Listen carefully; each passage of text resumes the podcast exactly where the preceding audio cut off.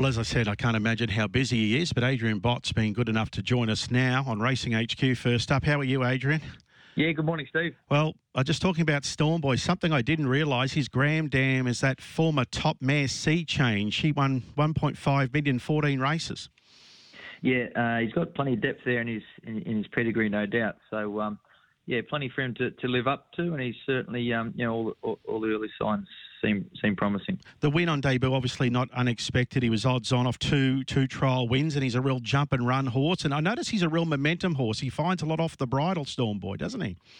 He does, and um, you know, I, I think you know, I think sort of naturally just stepping up to the 1200 metres there on Saturday will, will, will suit him. Um, he, he, enjoys a he, yeah, he enjoys a high pressure and high tempo race, and um, he's got that ability to to be able to sort of quicken off that. So you know, I think that's going to you know, hopefully help separate him um, going going forward.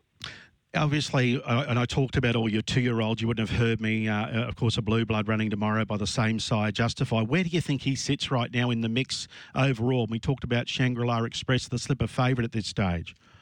Yeah, it looks sort of hard to you know line a lot of these up. Um, you know, the uh, I guess the key would be sort of how much improvement some of these can, can make from each start and, and, and through various sort of preparations. Um, you know, Storm Boy's doing all this in, in just his first campaign, and you know, I think he's got a lot of upside. You know, a lot of potential to step out further and trip. A, a horse like you know Straight Charge, you're also going to see on Saturday. He's, he's back for his second campaign around, and you know, couldn't have been more impressive first time out. So it'd just be interesting to see how much of level of improvement he can take and um, yeah, we're going to start to see a little bit more of these horses. A lot of them we've only seen for one run, so yeah, hard to um, hard to line a lot of them up at this stage. And Storm Boy Trounce Traffic Warden debut. You must have been pleased to see that form confirmed in Melbourne last weekend at Caulfield.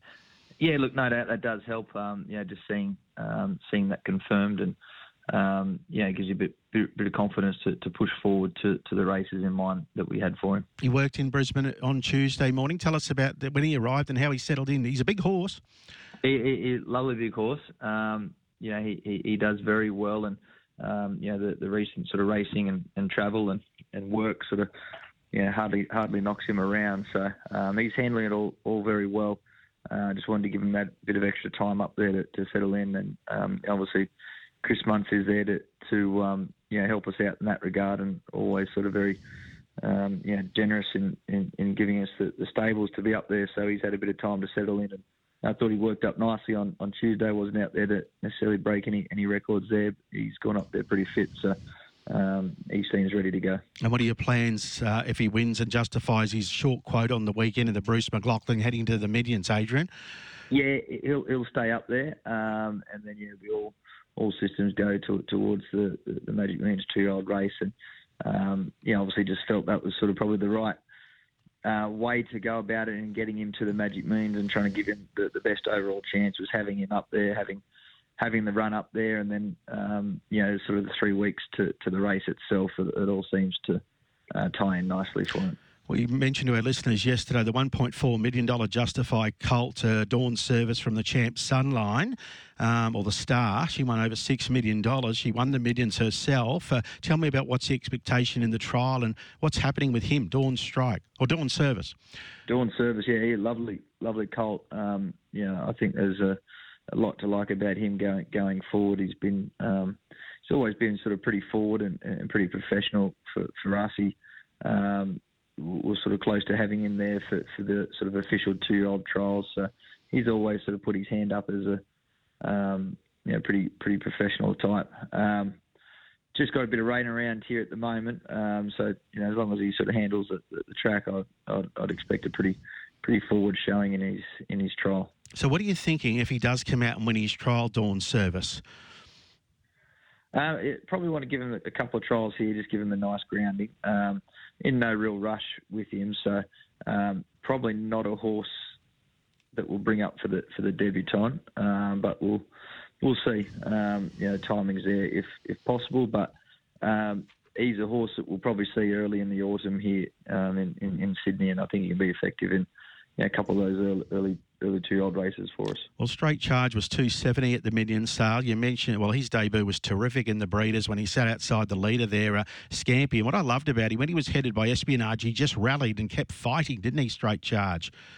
Yeah, he's been been excellent. He, he, he went into that race, you know, for a sharp trial and you know, trial in a very similar manner. He just sort of very you know, didn't want to didn't want to lay down. So he's a, a tough horse. Um, you know, I feel he's come back.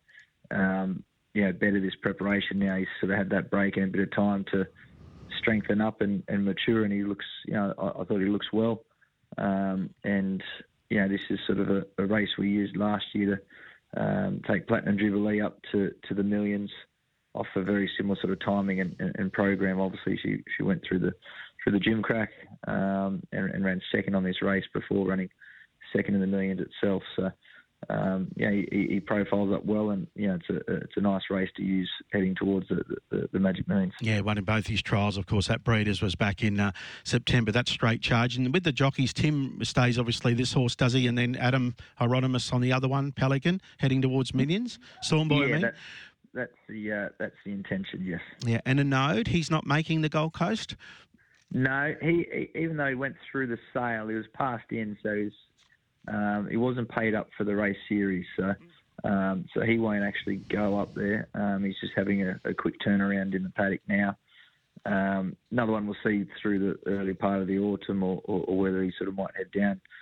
Um, yeah, as a, as a blue diamond sort of hope. And what other ones at the Gold Coast, Adrian? Uh, re Millions Day, the debutante, or the actual classic itself with your youngsters? Yeah, so those two colts uh, are our two-year-old chances. Um, two in the in the three-year-old race, uh, Keenan and and Royal Tribute. They're both going to have a run uh, towards the end of this month, and, and hopefully they can sort of um, run very competitive races in, in their sort of respective targets and qualify themselves and, and, and get up there for, for the three-year-old race.